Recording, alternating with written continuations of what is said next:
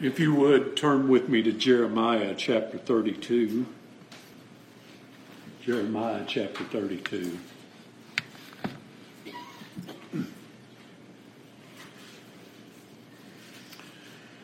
As you know, last week we looked at John the Baptist as a pattern of a true preacher. And I'm reminded again of the words of Isaiah in chapter 40 as he foretold the preaching of John the Baptist and the reason as to why he was to preach. This is the reason that we preach to comfort God's people.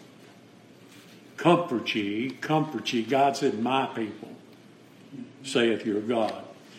The true preacher is to speak comfortably to Jerusalem, to God's people, God's church. And how do we speak comfortably to the people of God? Well, first, we've got to understand who the people of God are. You see, the religion of this world will tell you that it's the whole world, everyone in the world. And John 3:16 is their proof. For God so loved the world that he gave his only begotten son. And of course, the first question that comes to my mind is if God loved the whole world, then the whole world's going to be saved. There's not any that God loved or any that Christ died for that will wind up in hell, not a one. So, who did Christ save? Who are the people that God calls His? Whosoever believeth in Him, they shall not perish, but have everlasting life. God loves and calls those who believe on Christ. That's who God calls his people. This is not speaking of everyone in the world, you know that, but those who believe and trust in the Lord Jesus Christ. Who are these whosoever's? Whosoever believes in Christ. If the whole world believed on Christ, then there'd be no cause, no reason for a place called hell. For God sent his, not, his Son not into the world to condemn the world, but that the world through him might be saved. He that believeth on him is not condemned, but he that believeth not is condemned already, because he hath not believed in the name of the only begotten Son of God. And this is the condemnation. This is the reason men and women are condemned that light has come into the world and men and women love darkness rather than light because their deeds were evil. Isaiah said, Speak ye comfortably to Jerusalem. How does a preacher do that? Well, God says, Tell her that her warfare is accomplished. There's nothing for her to do, it's all been accomplished. Just trust and rest in Jesus Christ. Tell her that her iniquity is pardoned. You know who that word pardon means something to? One that's in prison, one that is in bondage.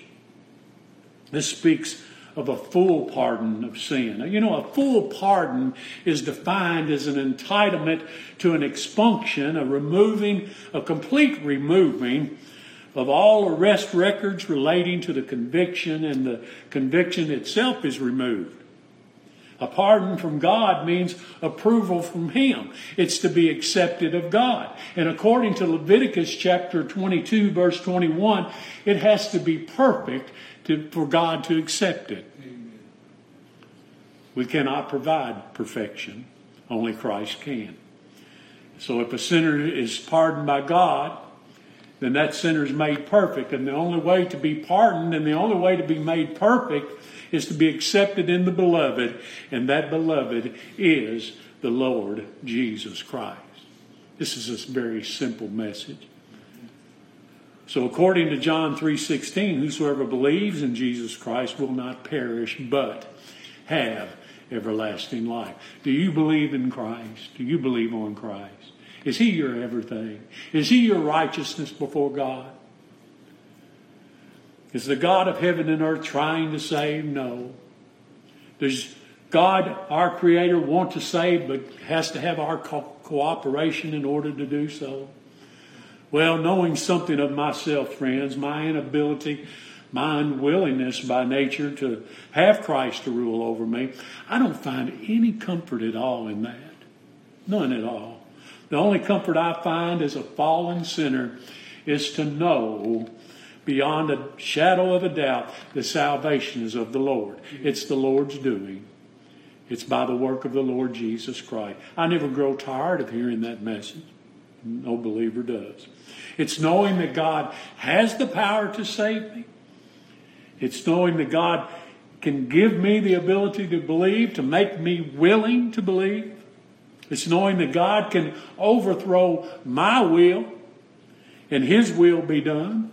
That's where my comfort is found. It's found in knowing that God can do anything and everything. And I put emphasis on those two words anything and everything. There's nothing that God cannot do. Okay, Jeremiah chapter 32. In verse 17, the prophet Jeremiah makes a very confident declaration concerning his great God. In just a few short words, he proclaims the sovereignty, the omnipotence of his God, and he proclaims that his God, he said, there, there, and to his God, that there is nothing too hard for thee. You see that?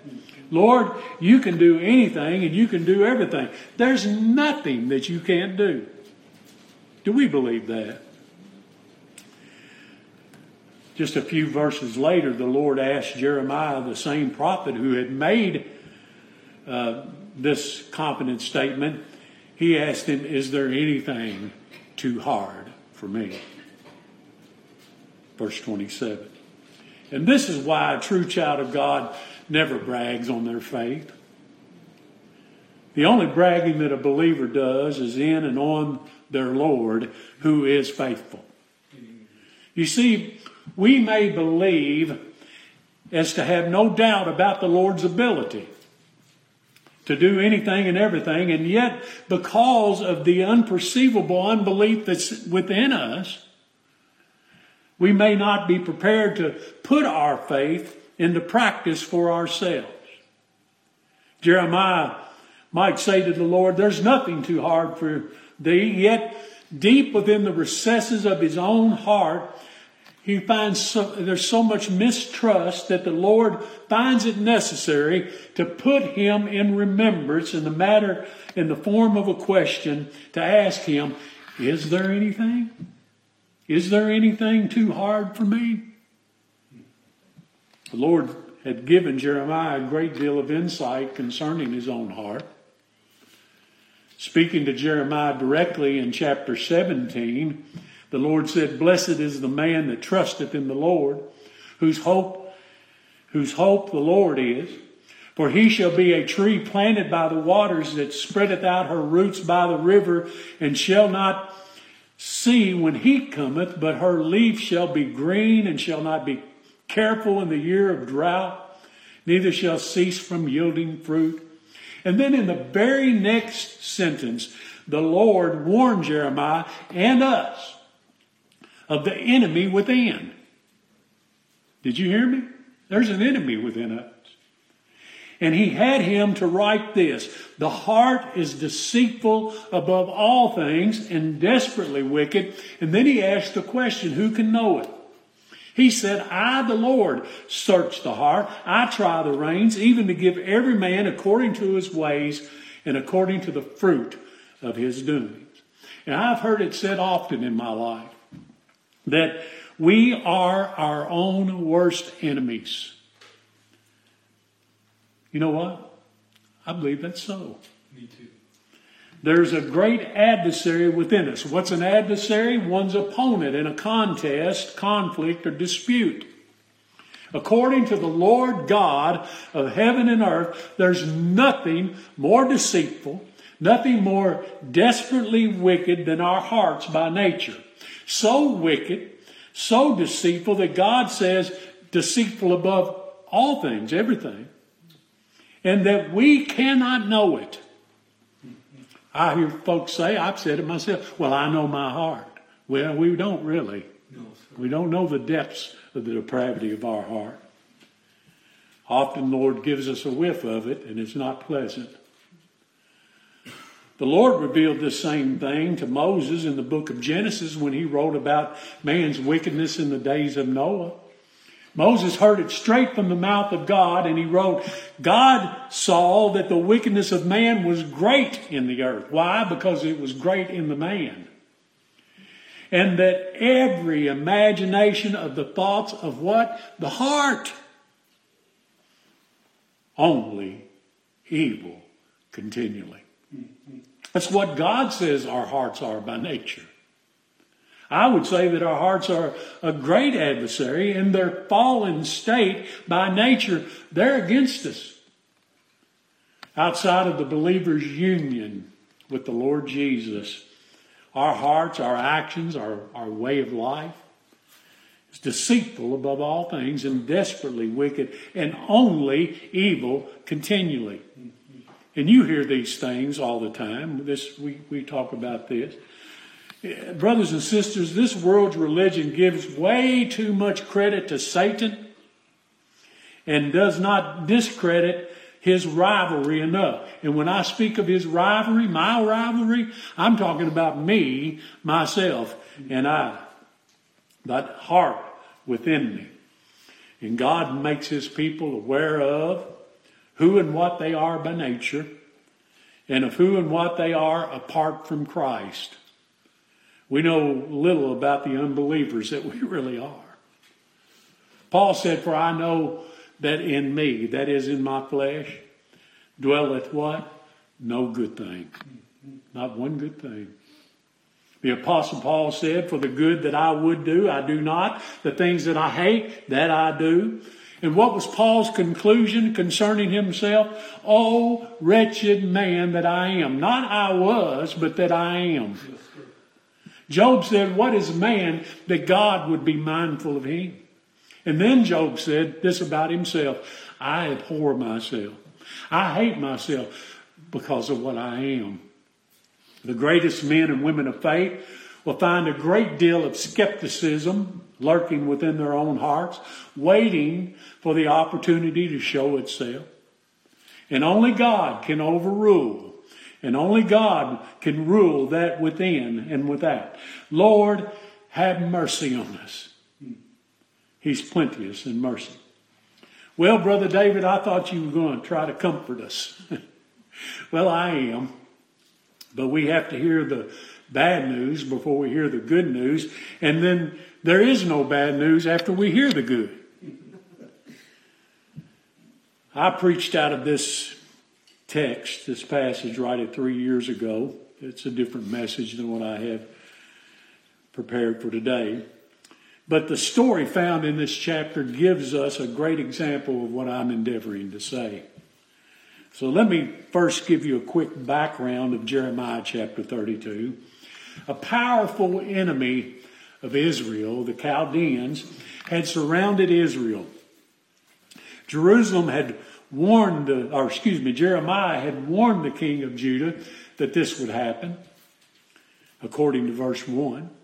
And this was a word of the Lord given to Jeremiah for King Zedekiah. It wasn't Jeremiah's word to the king, it was the Lord's word to the king. And you know, folks often get upset with the message and they want to shoot the messenger. Uh, why? Because they can't get their hands around the one who sent the message. And that's exactly what King Zedekiah did. He threw Jeremiah in prison for prophesying and warning him of what the Lord had said. And this prophecy from Jeremiah made King Zedekiah mad. It, and it made him look weak as the protector of Israel. But you know what? Zedekiah wasn't the protector of Israel. God was. The kings and presidents and the leaders of this world today, why, they're not in control of this world. God is. Jeremiah told the king the truth, and the king threw Jeremiah into prison for doing so. You know, I've uh, discovered, I know you have too, that people don't really want to hear the truth. They want to hear what they believe the truth to be. But what Jeremiah told the king came to pass. You know what? What God says always comes to pass. Now, while Jeremiah is in the prison, the Lord told him that he, his, his cousin, uh, his uncle's son, would come to him in the, in the prison and want to sell him a piece of ground, and that Jeremiah was to buy it. And the Lord tells him to buy it and tells him for how much, and he tells him to get all the paperwork filled out correctly. He said, tell him, he tells him to have these papers witnessed, notarized, whatever, sealed. He tells him to have everything done according to the law and have them put away in a safe place. And naturally and worldly speaking, this would not have been a wise investment to make. It wasn't a great deal of money, but it was a significant amount for a profit. And remember, Jeremiah is buying a piece of, piece of property that would very soon become worthless and would be taken from him pretty much as soon as he purchased it. What sane and sensible man, what good businessman would buy a piece of land that he knew was going to be immediately taken away from him? This is exactly what preachers who believe that you can lose your salvation do. I find no comfort in that. If I can be saved by something that I do, that I can be lost by not doing something that I should or by doing something that I shouldn't. Do you find any comfort in that? Not when God has revealed to us what we are and what we're capable of. We're not saved by works of righteousness that we've done, but according to His mercy, He saved us. By the washing of regeneration and renewing of the Holy Ghost, which He shed on us abundantly, the Scripture says, through Jesus Christ, our Savior that being justified by his grace, we should be made heirs according to the hope of eternal life. In other words, if we're saved by the works and righteousness of Christ, then we cannot be lost. I've told you many times that Brother Henry was once asked if he believed in one saved, always saved. You know, I've had people uh, define quote Baptist that way. Oh, you're one of them that believes one saved, always saved. And someone asked Brother Mahan that once, and he said, Well, it all depends on who saved you. If you saved yourself, you can be lost. And you can be. But if God saves you, you can't be. Doesn't that give you some comfort? If an omnipotent, sovereign God saves me, then the same God keeps me. Because the Lord Himself said, None can pluck you from His hand. Believing, some will say, believing like that will cause you to live in sin. We already live in sin. Jeremiah buying this piece of ground would show great faith in his God and in his God's in his God's word. And Jeremiah says again in verse 17, Ah, Lord God, behold, thou hast made the heaven and the earth by thy great power and stretched out arm, and there is nothing too hard for thee. But then, as I said, in 10 verses later, we see that the Lord Himself reminds Jeremiah of what he had himself confessed. And in verse 27, the Lord asks Jeremiah, Is there anything too hard for me? Do you really believe, Jeremiah, that there's nothing too hard for me? Do we really believe it? I think it's a question we ought to ask ourselves often. You see, beloved, the strongest in faith, even someone like Jeremiah, has to be reminded over and over and over again that God is an almighty, powerful God. Yes, sir. He can do anything. He can do everything. They have to be reminded that their God is in the heavens. He's done whatsoever He hath pleased. They have to be reminded that whatsoever the Lord pleased, that did he in heaven and earth and the seas and all deep places. They have to be reminded that God works all things after the counsel of his own will. And he does so for the good of his people, Ephesians 1.11 and Romans 8.28. They have to be reminded again and again that all the inhabitants of the earth are reputed as nothing, or we'd be puffed up. And that he, God, doth according to his will in the army of heaven and among the inhabitants of the earth. And none can stay his hand, none can question him, none can ask God what he's doing. What are you doing, God? anything and everything I want to. Nothing is too hard for him. And that is why God's people are often inclined to pray, Lord, I believe, but help, help thou mine unbelief. We say that we could trust God in a mighty storm on the sea, but we have trouble trusting Him in the small winds that trouble us right now in the light affliction that we experience. We say that we can depend on God throughout death and eternity, but we have difficulty trusting and depending on God now in the trifling matters that are bothering us today. Is there anything great or small that's too hard for God? God challenges us all with that question. Is there anything too hard for me? I ask you, is there anything too hard for the Lord? First, we have to consider that the hardest, most inconceivable things have already been done by God. What about creation?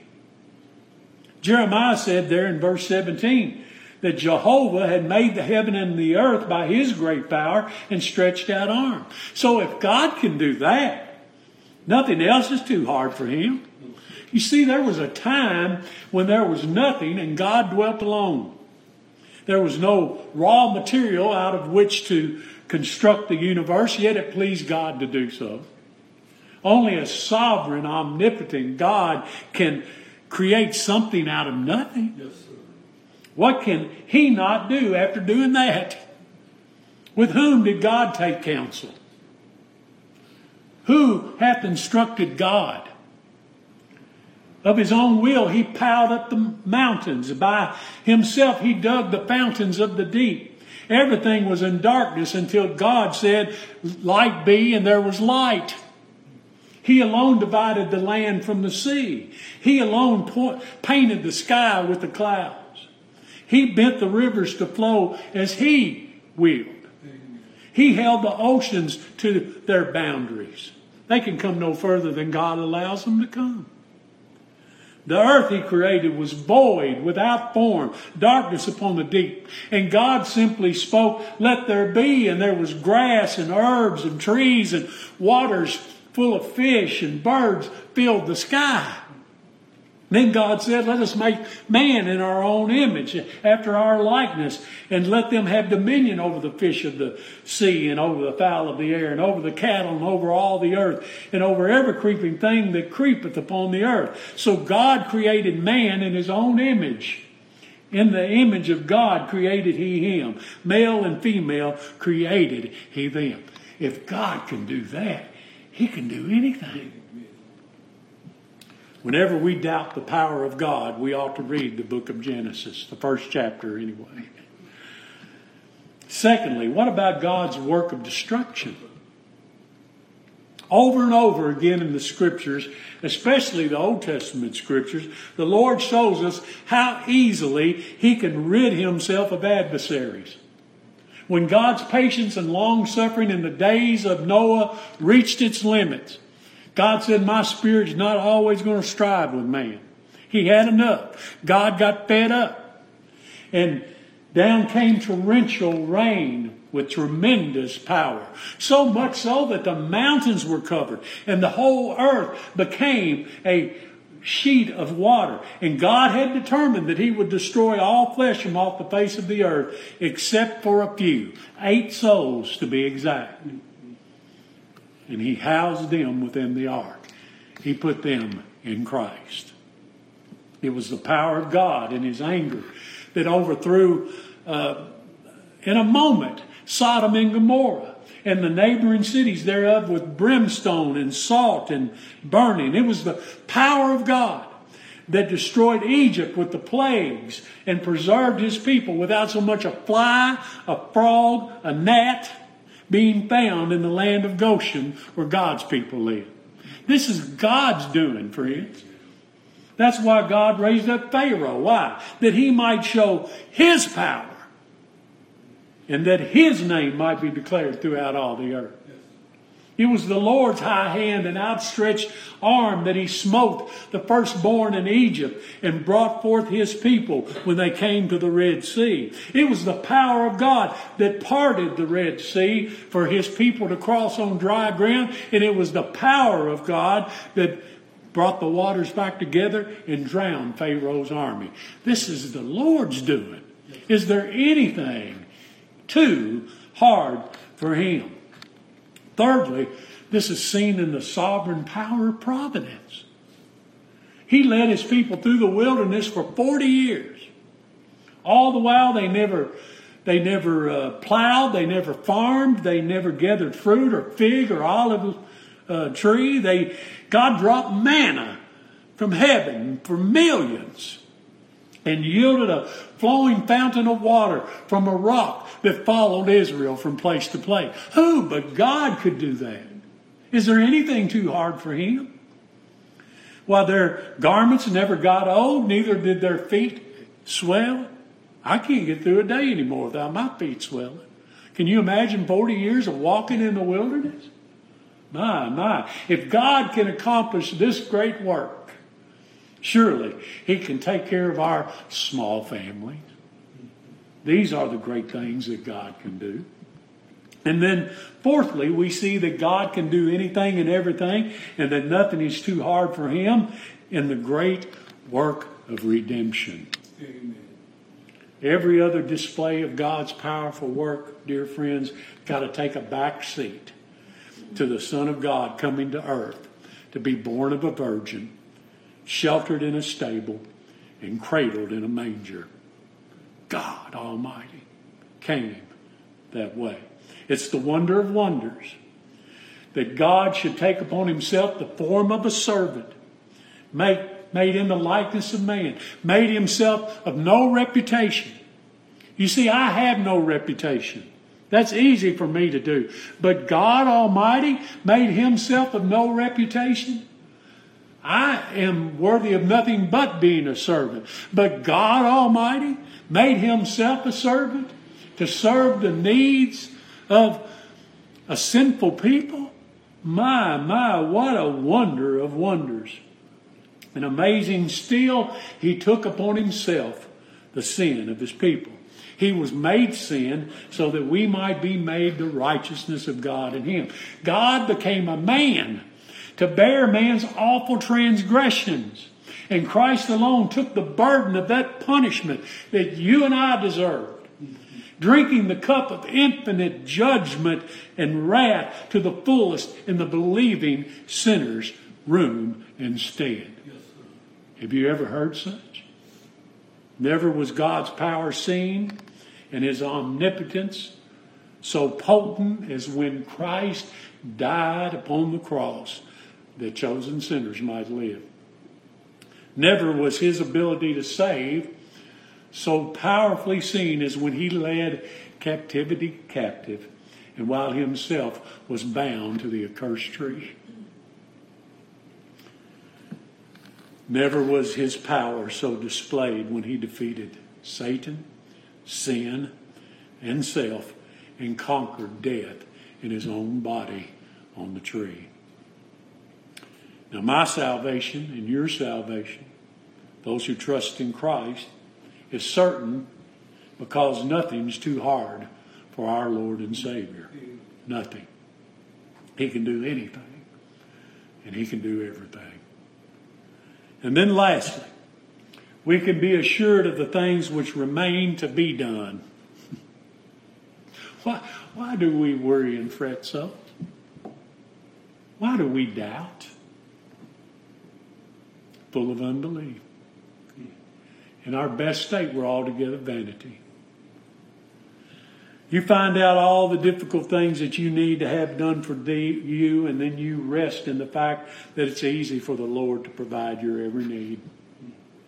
And I again qualify what I say there. I speak of need, not greed.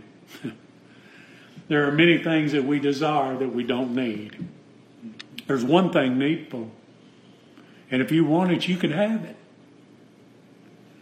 One says, Well, it'd be a great thing for God to deliver me out of all my troubles. After all that God has done, do you doubt that He can? Some might ask, Well, then why hasn't He? In most cases, it's, it's well, no, in every case, it's, it's good that we've been afflicted. Why? David said that I might learn thy statutes, that we might learn God's divine appointments. That's why it's good for us. Our affliction teaches us something of God. Our trouble teaches us who's in control and who has the remedy to our troubles. And it causes us to cry out unto Him. It will be through much tribulation that we enter the kingdom of God. Mr. Spurgeon once told a story about a poor man that had no bread and no food for his family. And one of his children, his oldest boy, said, you know, Dad, I, I, I heard in, in Sunday school class that one time God sent bread to Elijah by a raven. Maybe he'll do that for us. And the man who was a, just a poor cobbler, uneducated, said, Yes, son, he most certainly did. But God does not use birds that way anymore. And he said, not long after that, very just a few minutes after the man had finished speaking, that a rare bird flew in through the open window of his shop, and he caught that bird and he put it in a cage. And then just a few minutes later, uh, an employee of a wealthy man's wife came in the shop and asked if they'd seen such and such a bird. And he said, Why, yes, it just flew into my shop. I caught it, put it in the cage. Here it is.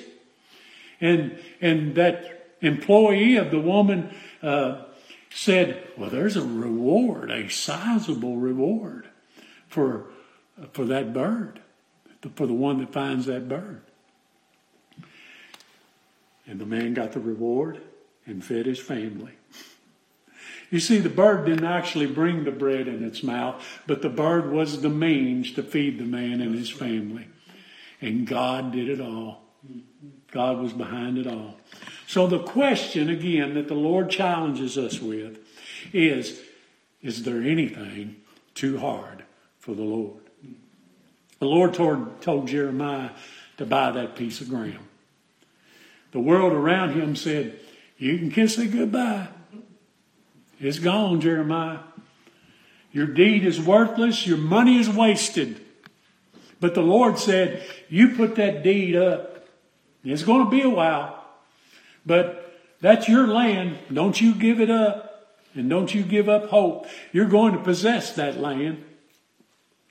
And uh, I think it was 70 years. I may be wrong on that. They were in captivity. But the Lord said that that piece of ground is going to be worth a whole lot more than 17 shekels of silver. It's going to be priceless. Friends, every believer has purchased a piece of ground just like Jeremiah did, but it didn't cost us anything. The difference is the Lord bought it with his own shed blood, and the deed has been signed legally in that same blood, and it's bought and it's paid for.